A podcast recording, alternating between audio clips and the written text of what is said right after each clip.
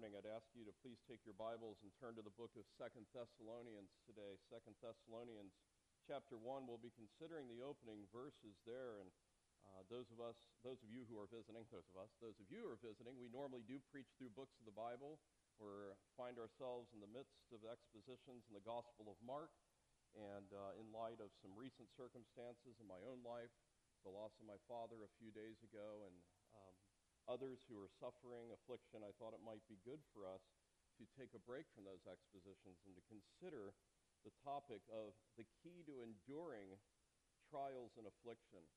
And in our text, we'll see that that is steadfastness and faith. So I will read the first 10 verses. Our exposition will be only of the first 4 verses, but to get the broader context for us. So please follow along as I read. Paul and Silvanus and Timothy, to the church of the Thessalonians in God our Father and the Lord Jesus Christ, grace to you and peace from God the Father and the Lord Jesus Christ.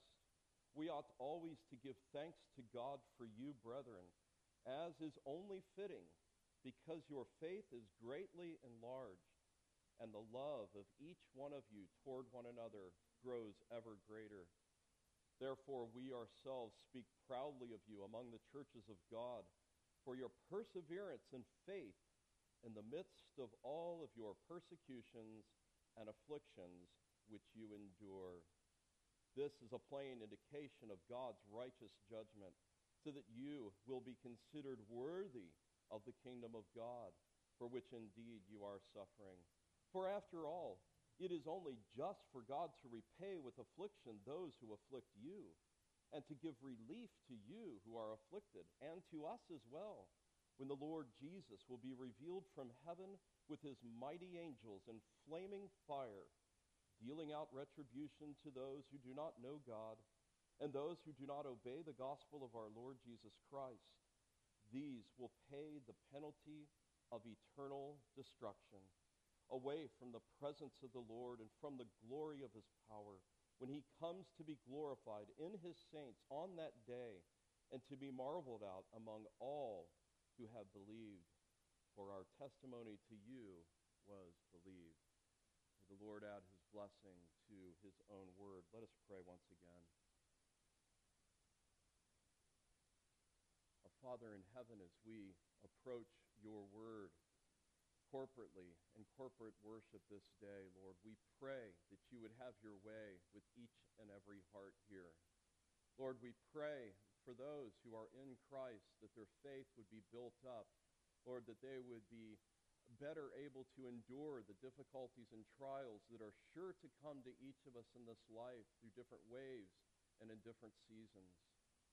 And Lord, for any here who are outside of Christ, even the very blunt language here of the Lord Jesus Christ dealing out retribution to those that do not obey the gospel, may they be shaken from their slumber. May they be awoken from their deception. May you have mercy on their eternal souls. Lord, we pray that you would send the Holy Spirit in our midst even now. We pray that you would be pleased to help the one speaking, as well as to give hearts that are attentive, that are listening for what you have for them. Thank you, Lord, for this opportunity that we have to be together on this glorious Lord's Day. In Christ's name we pray. Amen. As I said, the title of the message is Enduring Trials and Affliction with Steadfastness and Faith. And one of the things that we need to realize is that our souls actually profit from suffering and affliction when it comes our way. Oh, it's very difficult when we're going through the difficult times, when we're going through those dark seasons. It's extremely difficult. But the end result is that we would be more purified, that our hope would be more steadfast in Christ and on his unshakable sovereign rule over all things. And, you know, if you try to explain this to a nominal Christian, it's a hard pill to swallow. They don't understand that, especially young people. They haven't had to experience the difficulties that can come our way. But it is very true, and even true of our flock here, with many going through various afflictions and trials. And you know, it's a reminder of how weak we really are. how little strength we really have. But in the end, in God's divine sovereignty, the trials and troubles that come in our lives are meant to grow us. And we need to be assured that the Lord reigns. He always has and He always will. Trials and afflictions occur in your life for your own good, for your own spiritual growth, so that you can grow closer to the Lord. Trials bring you nearer to God and prepare you for that everlasting inheritance that is guaranteed to be ours, those who are trusting in Christ. And as His child, Christ has promised and pledged to bring you home to that place of eternal happiness where there will be no more tears and no more sorrow. We need to be reminded of what James says at the beginning of his letter. Consider it all joy, my brethren, when you encounter various trials. That's varied colored trials. The trials will come from all different fronts and different times. Various difficulties and trials. Knowing that the testing of your faith produces what? Endurance. In our text here, Paul is writing to this church that was founded in the midst of persecution, and he writes his second letter, I think, probably within months from his first letter. And this church had certain marks that identified it. And there's many churches in the U.S. and San Diego that place as much emphasis on entertainment and coffee shops and low lights and candles and pretty colors and all of these types of things to try to make the world feel comfortable inside the church. They build fancy buildings. They build large pillars. By stark contrast, this church in Thessalonica was marked by what? They were marked by their sufferings and their afflictions. They had no building to meet in. They didn't have all of these, the glitz and all of that. Most of its members were from the lower classes. No programs to offer, but it was known for endurance through suffering and affliction. That is how the Apostle Paul, and Timothy, and Silvanus knew them. Can you imagine being known for that? Think of the church in other parts of the world. Christians who are being executed for their faith. Think of the church in North Korea and China and Ethiopia, Nigeria, these places where persecution is fierce. And God in His sovereign plan uses that to grow the church. Persecution, difficulties, trials strengthen our faith. They drive us to God, and the more we go to God, the more we go to Him, the more we know Him. And the more we know Him, we know that He can be trusted in the midst of them. I'm not giving an extensive introduction to this letter. We don't have time for that. I commend to you Acts 17, as you can read, to see how the church was actually established, as Luke records it for us. But what were the reasons for Paul writing the second letter so close to the first letter? I think there's a few. I think the church was founded in the midst of persecution and sufferings, but I think that the persecution actually intensified. Really, that's the totality of chapter 1, encouraging them to press on, commending them, giving them encouragement for what they were doing well. But they were also confused about the day of the Lord, so large portions are given to the doctrine of last things, or eschatology. And the third reason, I think, was in relation to the second, that some had stopped working and were becoming idle, as he addresses that in chapter 3, and he wanted to correct that. But large chunks are given in both letters to the doctrine of eschatology. In fact, 1 Thessalonians, in each chapter, it talks about the coming of our Lord Jesus Christ. That is our great hope, that He is indeed coming again, that we will be with Him, and that all other things in this life pale in comparison.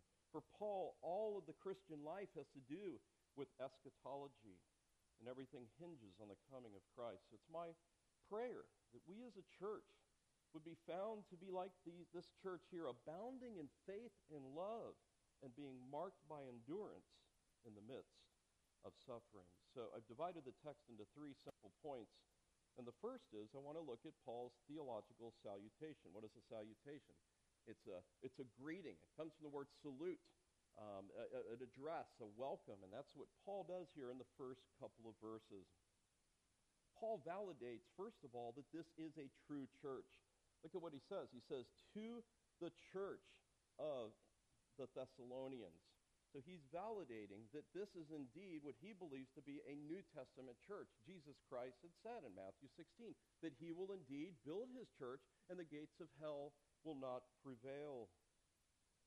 He says it's the church of the Thessalonians, the church that is there. And then look what he says. He says, in God and our Father and the Lord Jesus Christ. This church was marked by union with Christ, union with God. And Christians are in true union with God and Christ if they are truly saved. And this union is not something that's generic. It's not a corporate level. It's individual believers who have been justified by faith alone in union with Jesus Christ. It's personal. It's spiritual. It's eternal. And it's vital for what he's about to say. Peter would write in his second letter that we are partakers of the divine nature. And then he says, in God our Father. I love it when it talks about our Father. It speaks of the doctrine of adoption. The doctrine of adoption is one of the most comforting doctrines that you can ever study, that you can ever meditate on. And this is marvelous because many of the members of this church were formerly pagans. And now they have a Father. A Father. In fact, the apex of redemptive privilege is adoption by faith that you are a child of God. And in a very real sense, you and I who are in Christ are the children of God. And that's very comforting for us. John writes in chapter 3 of his first letter, see how great a love the Father has bestowed on us that we should be called the children of God. Actually, Paul elaborates on that extensively in Romans 8, verses 14 to 17. For all who are being led by the Spirit of God, these are the sons of God.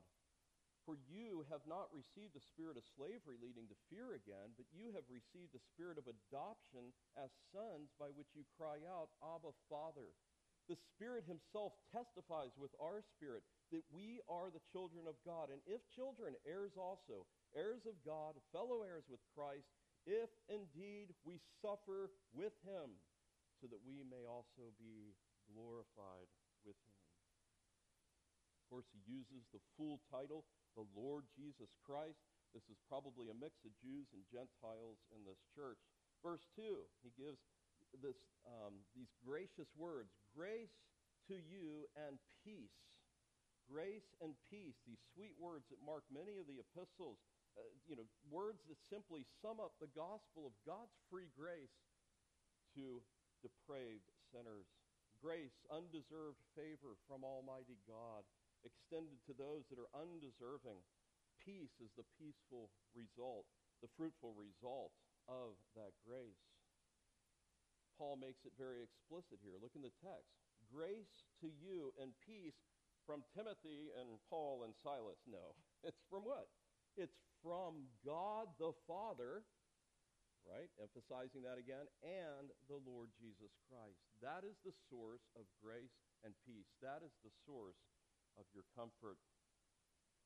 Clearly, this choice of words, Paul is demonstrating his belief in the deity of Christ, and he doesn't feel he has to elaborate that. So that's the theological salutation. Let's move on. Paul is thankful for their faith and love. Let's read verse 3 again. We ought always to give thanks to God for you, brethren, as is only fitting, because your faith is greatly enlarged and your love for each one of you towards one another grows ever greater. Why was he so thankful? It wasn't because of the big budgets. It wasn't because of the new building. It wasn't because of any other carnal thing like that. It was because their faith and love were growing and abounding. That's why Paul feels. In fact, Paul has a sense of obligation to give thanks to God. And some commentators say, well, Paul was grudging, okay, I guess I'll be thankful for you. No, Paul is freely giving thanks. He feels it's a debt to God because he knows that it is the Lord Jesus Christ who is building the church. The writers show themselves to be exuberant rather than hesitant. Paul ought. That's the idea that it's the right thing to do. Give thanks to God.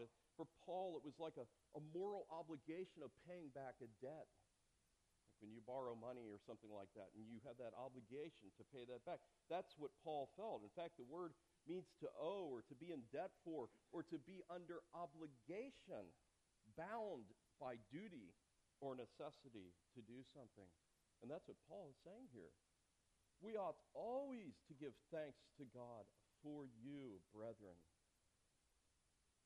Paul uses that word about 15 times, but it's only here in relation to giving thanks. And in this case, thanks for this small, struggling, faithful church. For Paul, it's a personal obligation to God, because the work of God was there. And how was God working? We've already said it, because of the steadfastness of this church and their abounding faith. That caused me to think about, what type of things do we give thanks for? We know we're supposed to give thanks, right? Give thanks to God for all things. Give thanks always. Many, many verses that speak to that. But what do we give thanks to God for? Does it tend to be more for the new car, the raise at work, the whatever? You know, these types of things, they're good to give thanks to God. He's sovereign in all things. But do we really find ourselves, as we're praying, as we're beseeching God each morning, giving thanks to God for the work that he's doing in our brethren? You see, that's what Paul's doing here. He's thinking of the exemplary faith, the love that has been growing and abounding, and he's giving thanks to God for that, a debt of thanks. How we need to examine ourselves as to what we give thanks for. Not the temporal things, but those eternal fruits. And their faith was growing more and more. He says in verse 3, we ought always to give thanks to God for you. It's pere. It's the idea of concerning you. Great concern concerning you as I think of you. I owe God a great debt of thanksgiving. And he says, because your faith is greatly enlarged. That's a unique selection of words. And think about it. So your faith is enlarged is one thing, but greatly enlarged. Paul is trying to communicate something here that their faith had grown so quick and so huge that it was something worth mentioning. And this word that he uses means, it's only used one time in the Greek New Testament, to increase beyond measure, to grow exceedingly. And that's the way Paul saw their faith. Has the idea of an organic growth from inside as God works and conforms us and increases our faith. How do you measure one's faith? It's not like when you go to the doctor, kids, and they don't use thermometers anymore. They shoot a gun in your ear and somehow it tells you what temperature you are, or whatever that thing is. But you know, it's not like we can do a spiritual checkup on you and put a thermometer in your mouth to see how strong your faith is and how your spiritual walk is, right? We can't do that. But what we know is we know them by their fruits, as we studied in the parable of the soils for several weeks.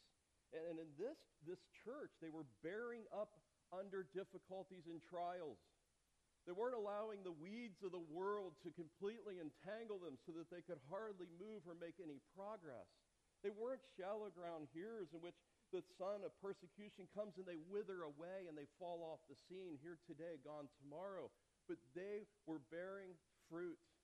And the fruit was that their faith was strong, evidenced by, as we move on, by their love for one another, growing ever stronger. Their endurance, as we'll see in a moment in verse 4, growing ever stronger. That's the measure of one's faith is by one's faithfulness. How is their spiritual growth? Is their life marked by holiness? Are they glorifying God in all things? Are they involved in the lives of the people of this church? Are you kind of like a back row, slip in, slip out kind of thing? That's how you can tell how one's faith is. How do they bear up under difficulties? Their faith was greatly enlarged, growing in the grace and knowledge of Christ, as Peter says at the end of his second letter. And he also says their love for one another grows more and more. The love of each one towards one another. And what did Jesus say in John 15, by this all men will know that you are my disciples. See, love is one of the marks of a true disciple of Christ. And by this all men will know that you are my disciples. And what he says here, again, the superlatives that he uses, and your love for each one another, towards one another, grows ever greater. The idea is it's super abounding. It's the same word that Paul used in the first letter in his pastoral prayer, which is tucked right in the middle as a hinge between the doctrinal section and the practical section. At the end of chapter 3, he says, "Now may our God and Father himself and Jesus our Lord direct our way to you, and may the Lord cause you to increase and abound in love for one another and for all people, just as we also do for you, that he may establish your hearts without blame and holiness before our God and Father at the coming of our Lord Jesus Christ."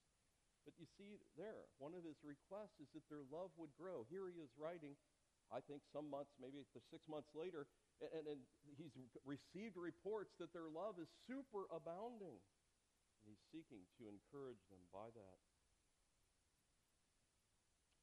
1 Thessalonians 4:9, also, just a little bit later from where I read, it says, "Now as to the love of the brethren, you have no need for anyone to write you, for you yourselves are taught by God to love one another." What is he saying there? He's saying that this church already excels in love for the brethren, love for one another. I really don't even have to mention it, but I'm going to mention it anyway. And then he throws on that what? But excel still more. You see, there's not a place where we arrive where, okay, our love for one another, we've reached the top, right? There's always room to excel still more. And that's true of us. And I think our church is marked by genuine love, one for another in most cases, and most of the people. But I would say what Paul says, excel still more. This church was super abounding in love, faith and love. Two wonderful marks. Peter says in his first letter, chapter 1, verse 22, "Since you have, in obedience to the truth, purified your souls for a sincere love of the brethren, fervently love one another from the heart." He's doing the same thing, right? He's commending his readers, right, that there is a sincere love, but then he gives the imperative, but fervently love one another. So, faith and love, some of the marks. So, Paul owes this debt of thanksgiving, and then thirdly, remain steadfast in trials and afflictions. Let's read verse 4 again. "Therefore we ourselves speak proudly of you among the churches of God, for your perseverance and faith in the midst of all your persecutions, perseverance and faith in the midst of all your persecutions and afflictions which you endure." The intensity of the afflictions toward this church was great. Again, a quick reading of Acts 17, and you will see that. You will see how this church was marked and established even by afflictions. In fact, in the first letter again, in chapter 3 and verse 3, he says, "So that no one would be disturbed by these afflictions, for you yourselves know that we have been destined for this." He's saying, don't be surprised by trials, right? This is what you've been destined for. Verse 7 of that same chapter, "For this reason, brethren, in all our distress and affliction, we are comforted about you through your faith." And so affliction was something in which was present at the establishment of this church. It was present as the church was growing. The Lord was using it to deepen the love and faith of one another, and they were enduring these persecutions. Now this word perseverance, it's sometimes translated steadfastness, is what the ESV has, patience in some cases, depending on the context, but that's the idea. And later in chapter 3, it would say, "May the Lord direct your hearts into the love of God and into the steadfastness of Christ." It means to bear up patiently. It's when I read James 1 earlier, it's the idea that the peace, knowing that the testing of your faith produces this endurance, patience, steadfastness.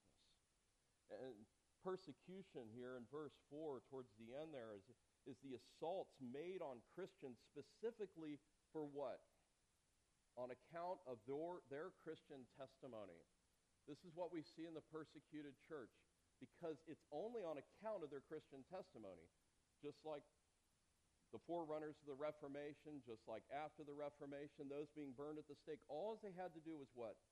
Deny Christ, in most cases. And yet, they didn't. They maintained their confession, their profession, and persecution comes because of our Christian beliefs. And the root of this word can mean one person that persecutes others as well. But this kind of persecution, many Christians contend with around the world, as I said. And we know little about what this is like. I mean, we have it relatively easy here in the United States, don't we? We have it relatively easy here in Southern California. You know, we're right next door to a large mosque. And you know, we don't have any guarantee of when things will actually heat up. And already, those leading Bible studies, those doing these kinds of things, those street preaching in New Jersey who we prayed for are already being arrested and put in jail. And so the freedoms we're losing more and more. And again, don't be surprised by persecution when it comes. It's the norm for the Christian church. We live in an anomaly. It really is. It's something that's unusual to church history. Just study the last 2,000 years of church history. The spread of Islam, 1.3 billion, the latest statistic I heard, Muslims, probably much more than that. That's an official number, but we should be ready. We should be looking to endure in the midst of them. Paul uses a second word. It says, in the midst of all your persecutions and afflictions. Now, afflictions is a more general term, speaking of trouble, trials, difficulties, and so forth that we might meet with. In fact, I'd like to ask you to turn to 2 Corinthians 4, where our New Testament reading was. I want to consider just for a brief moment verse 17 and 18, the last two verses of the chapter, where Paul uses the same word here. For momentary light affliction is producing for us an eternal weight of glory, far beyond all comparison, while we look not at the things which are seen, but the things which are not seen. For the things which are seen are temporal, but the things which are not seen are eternal. Paul here this is an amazing verse. First of all, they're momentary, not simply in duration. You may struggle with cancer for 20 years in your life. You may have certain afflictions, health afflictions, be a quadriplegic all your life. It's not so much duration, but it's this present life compared with all eternity. Therefore, it is momentary. Look what else he says. He says it's light affliction. That means the affliction that you endure in this life is like a feather that falls from a bird that my little new daughter, Emily, will pick up. And look, I found a feather. It's so light. That's the way your afflictions are, no matter how fierce they are. And look at what Paul says. Momentary light affliction is producing for us an eternal weight of glory. Now, glory has as its root, at least in the Hebrew, the idea of weight, and the heavy is actually another translation of that word. So, and when he says an eternal weight of glory, far beyond all comparison, Paul is trying to communicate something to us, and with Paul's case, from personal experience, that this is producing something that you can't fully grasp, you can't fully understand, you can't fully see. But remember, that's what he says in verse 18. It's the things that are not seen, right, that are producing this in us. The word he uses here means pressing together. It's a metaphor for oppression and affliction and tribulation. And for Paul, they lasted from his conversion to his martyrdom. In fact, the example of Paul is that they were very real. He was poor, often hungry, homeless, and stoned. In fact, in Second Corinthians later in chapter 11, which I look at this as more as autobiography, he says this in verse 23 of chapter 11, "Are they servants of Christ? I speak as if insane. I more so, in far more labors, in far more imprisonments, beaten 5 times without number, often in danger of death. 5 times I received from the Jews 39 lashes. 3 times I was beaten with rods. Once I was stoned. 3 times I was shipwrecked. A night and a day I've spent in the deep. I have been on frequent journeys and dangers from rivers, dangers from robbers, dangers from my countrymen, dangers from the Gentiles, dangers in the city, dangers in the wilderness, dangers on the sea, dangers among false brethren. I have been in labor, in hardship, through many sleepless nights, in hunger and thirst, often without food, cold and exposure." That's the norm. Now go through that and check off, yeah, well, I've only been shipwrecked once. I've only been out in exposure. I've only been hungry no times in my life, right? I mean, real hunger like this. But then for Paul, of course, because his grand concern is the church of Christ as the apostle to the Gentiles, he goes on and he says, apart from such external things, there is the daily pressure on me of concern for all the churches. These external things were secondary. They weren't primary. Even though his flesh suffered pain, even though he was hungry, all of these distresses, and yet for him the great concern is the church of Christ and the glory of Christ. For me to live is Christ, to die is gain. That was Paul's mantra. And so when Paul writes, as he does back here in chapter 4, momentary light affliction is producing for us an eternal weight of glory far beyond all comparison. Paul did not regard his afflictions as little things. He felt the full force and pressure and their intensity. But it was only in bringing those afflictions, those bodily afflictions, all of those afflictions, in comparison to the eternal glory that yet awaits, that they became insignificant. And so when you go through difficulties and trials, if you're not comparing them to the eternal weight of glory that yet waits, your eternal inheritance with the Lord, if you're so consumed with self and what's going on in your own life and you lose sight of what yet awaits, yes, you will be weighed down. You will not be lifted up. You will enter depression. You will be discouraged.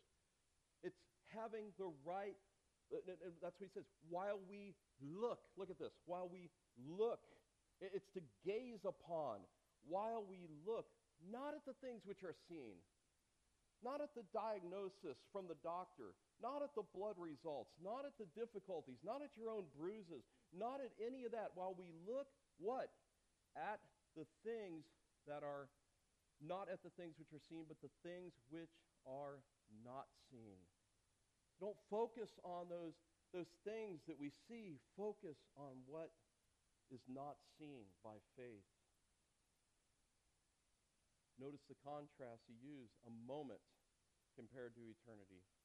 The lightness of a feather compared to a weight of glory, and then affliction compared to glory. The key is having our focus right. And for this church had their focus right. Why does God allow these difficulties in our life? It's for our own good. The psalmist says, before I was afflicted, I went astray, but now I keep your word.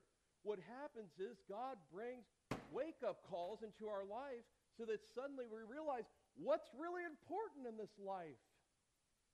It's not about being consumed with my little circumstances. It's about walking with the Lord by faith, trusting in what he has. George Swinock, great Puritan, says, a sanctified person, like a silver bell, the harder he is smitten, the better he sounds. The more difficult your afflictions and sufferings in this life, if the Lord has his work in you, producing maturity, you become a sweeter person. that you can weep with those that weep. You can laugh with those that laugh. You can enter in and bring encouragement and come alongside someone that might need that. But you know what? If the wind's at your back and you never incur any difficulties or setbacks in this life, you know what happens? Your head would not fit in this whole room because it would be so large from pride that everything's going good here. And what needs to happen is the balloon of pride needs to be popped and you need to be humbled. And God in His love and sovereignty and His fatherly care brings these things into our life to awaken us from our slumber, to remember what's really important, and so that He might have that work of sanctification within us. This church back to Thessalonians was so exemplary. You know, it's amazing. You think about a struggling small church marked by affliction and I mean, the strength of what Paul says in the second half of chapter 1 indicates they were suffering physically as well. But notice what Paul says. He says, we ourselves speak proudly of you among the churches of God. You know what usually prompts us to speak loud or proudly of other churches? It's the amount of their membership. It's the building. It's the programs and all of that, right? But not for Paul. Paul says, faith and love and endurance, these are the keys of which I am proud of you. The church there had the faith that enabled them to weather all the trials and persecutions that they were enduring. So Paul and his companions were thankful for them. Now, it's not customary for preachers to boast about their converts. In fact, actually, turn back to 1 Thessalonians chapter 1. Show you one verse here, verse 8 and 9. So in the first letter, he says, for the word of the Lord has sounded forth from you, not only in Macedonia and Achaia, but also in every place your faith toward God has gone forth, so that we have no need to say anything. For they themselves report about us what kind of reception we had with you and how you turned to God from idols to serve a living and true God. There he's hearing the testimony of others about this church. But here, notice what he says. We ourselves speak proudly of you, of the members of this church. Essentially, they were boasting about the perseverance and faithfulness that God had given them. And so really what Paul is saying is this is a model church. This church is exemplary in what they're doing. They're faithful. They're enduring the difficulties with faith and moving forward and allowing the gospel to be magnified from their presence. Also notice the manner. Just think if you were part of this church, okay? In the 50s, roughly, right? And you received a letter from the Apostle Paul. You saw him preach, whatever he was, if it was 3 Lord's days or a couple months, it was a very short amount of time. There were converts. The church was established. They received the first letter. Soon after that, the second letter. Would this warm your heart to receive this commendation, this encouragement? See, I don't think this would lead to pride. It would encourage them in the midst of what they were going through. And so we see Paul really being an encourager to these new Christians, perhaps less than a year in the faith. And again, I ask ourselves how we need to encourage one another, and are we encouraging one another? Are we encouraging one another for the good that we see in each other? Richard Baxter said it. It much more concerns us to be sure that we have not deserved suffering than to be delivered from it. And I think what Baxter is saying, that if God brings suffering, and it's not because of your own sin and foolishness, that you can trust God to sustain you and to bring you through that. If he's the one that sovereignly brought it, he has a purpose why he's brought it, and he will bring you through it. Does that make sense? But how many difficulties and things that we go through is as a result of our sin? That's not to say he won't bring us through it. We may have to drag through the mud a little bit more, but he will indeed bring us through that. Persecution also exposes false converts. This is why, where we've seen the church grow. Korea the last 120 years or so, China the last 50 years. The church has grown so rapidly because there has been persecution, and it removes the tares from the wheat. It's a purifying effect for the church. And so when there's these trials and difficulties, the fair weather followers, what happens? Okay, this isn't for me. I'm going to the next social club or whatever. Or, you know, as we learn the shallow ground here in the parable of the sowers, when affliction comes, and notice it's always because of the word, they fall away. They fall away. Is there reasons for the leaders of this church to give praise for you? Is there reasons for them to boast for you? Do they see the evidences of faith and love and endurance in your life? I would say largely we do. But again, we should excel still more. Are we growing in the grace and knowledge of Christ when these things come? Are we heeding the admonition to use all the means of grace that God has provided so that we might grow and be conformed into the image of Christ? Thirdly, under this last point, you must endure persecutions and afflictions. Paul says that this young church, it was in present tense, was enduring. Okay, this wasn't something they endured this persecution or the church being burned down or whatever, and that's it. No, it's present tense. They were enduring. It was a pattern of enduring. One man says, this shows that the church, which had been born in a storm of persecution, was still bravely bearing up with unwavering faith. You look at those opening, those 7 letters to the church in Revelation, right? The 7 churches, and several of them enduring fierce persecutions and difficulties and the encouragement to press on. John Trapp says, saints must be the best and worst times. And so how are you doing when the storms come? How are you doing with the difficulty that might be in your life even right now, this very day? How are you bearing up under these difficulties that come into each of our lives? The discouragement, the frustrations, the ridicule for our faith, the health sufferings, and all of this, loss of a loved one. How are we doing with this? Something to ask yourself. And it's something to prepare yourself ahead of time so that when the storm comes, you will not be taken by surprise. Oh yes, I know that there's some things that come and it takes a while for the reality to set in. But still, as long as we have the fortitude and we know that God is sovereign in these things, these will help to bring us through. Peter, in his first letter, chapter 1 and verse 6, in this you greatly rejoice, even though now for a little while, if necessary, you have been distressed by various trials, so that the proof of your faith, being more precious than gold, which is perishable, even though tested by fire, may be found to result in praise and glory and honor at the revelation of Jesus Christ. When he says here, enduring these trials, if necessary, yes, they're necessary when God brings them.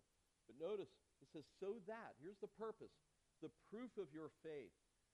The word there has the idea to approve after trial. And so the proof of your faith, having been approved through that trial, being more precious than gold, will be found to result in praise and glory and honor to our Lord. 1 Corinthians 4, Paul says, and we toil, working with our own hands.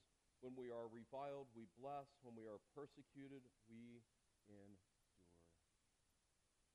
So, the key to enduring afflictions and trials is steadfastness that comes from God, the love of the brethren, and a growing faith. Just a couple points of conclusion and application. We must endure difficulties when they come our way. Embrace them as coming from the very sovereign hand of God.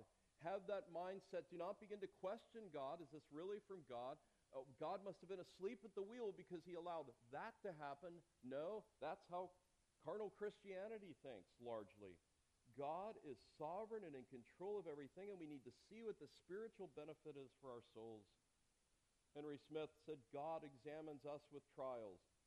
The devil examines us with temptations. The world examines us with persecutions. Your faith and love should be abounding now, today. Those of you who are suffering, you may feel beat up. You may feel like you're ready to give up. You may feel weak and frail through it all. How we need to look to Christ yet again. Through the eye of faith, we look to him, knowing that he who endured all manner of hostility, even the wrath of God for our sins, placed upon him, paid that price. And so for us, we need to keep our eyes on Christ. The writer of the Hebrews, fixing our eyes on Jesus, the author and perfecter of faith, who for the joy set before him endured the cross, despising the shame. Psalmist says, teach us to number our days. Be reminded of the brevity of life. You have no guarantee that you will be alive tomorrow. You should have these dealings with God on a regular basis. You don't know what's going to happen. A plane could fall out of the sky, a semi-truck smack into you. In fact, we were just commenting on this. It was probably 3 times in the last 7 days that we almost got into an accident as a family together in the car. We're not always in the car together, but the family and the 6 of us, and it was a reminder that, wow, we really need to be looking out for the other guy, but also that God could cause something to happen. We don't have control of that. And the key to going through difficult things is to use the means of grace. Finding yourself in the Word of God, which feeds your very soul. Finding yourself communing with God, keeping your eyes fixed on him. And of course, the Lord's Day means of grace, such as the ordinance and the preached word. All of these things are vital to our endurance. Can't emphasize how important that is. And let me tell you something. If you're forsaking regular Bible reading and prayer and corporate worship, when trials come, when you find that you can't have an eternal focus, that's the very reason why God has designed us to where we need these kinds of things to remind us of these things. To be joint heirs with Christ, we must be willing to suffer with him, as we read. If indeed we suffer with him, so that we may also be glorified with him. Listen to A.W. Pink commenting on Romans 8:28, with God working all things together for good. All things work together for good. They not only operate, but they cooperate. They all act in perfect concert, through none but the anointed ear can catch the strains of their harmony. What is he saying there? That through the midst of difficulties and trials, when you have that confidence, Romans 8:21 is true. It's a harmony that you can hear as a true believer that those outside of Christ can't. This makes no sense to the unbeliever. If you're here today and you're outside of Christ, we implore you to flee to Christ, to look to him. You see, one of the things that is a reoccurring theme through the Word of God is that every man will give an account to God, but also that hypocrites will be exposed oftentimes by difficulties and persecutions. Difficulties and trials expose the genuineness of your faith. You could fool all the people in this room, but you're not fooling God. You need to have true repentance and faith in Christ alone, by his work alone. For some, it will be a shocking terror. And I'll just end with these, rereading a couple of these verses. That those, in verse 7 of chapter 1 here, when the Lord Jesus Christ is revealed from heaven in his mighty angels in flaming fire, dealing out retribution to those that do not know God and those who do not obey our Lord Jesus Christ. And then he goes on to say what that looks like. These will pay the penalty of eternal destruction. That's pretty clear, isn't it? We don't really have to. We can trust our English translations. Eternal destruction, and in case you don't get that, away from the presence of the Lord and the glory of his power. If you think your works are good enough, that somehow you're good enough to stand before a holy God, you will be in for a rude awakening. Nothing in my hand I bring, simply to your cross I cling, is the cry of the hymn writer, and that means to be the cry of each one of the children of God. Trust in his righteousness, what he's accomplished, not your own righteousness. He never sinned. He kept all of God's law perfectly. The Father was satisfied with the death of his Son. Trust in him. Let us pray. Our Father, we thank you for your word. Lord, we thank you for your mercy and your kindness extended to each one of us. We thank you for your persevering grace. Lord, that you are sovereign in the midst of afflictions and trials. Lord, strengthen our faith. Encourage our hearts. Increase our love one for another. And Lord, we know that you are working in us the ability to endure whatever would come our way. We thank you that you are a Father that is near. You're a Father that is close. You're a Father that cares. A Father that's tender to your blood-bought children. Receive our thanks. In Christ's precious name.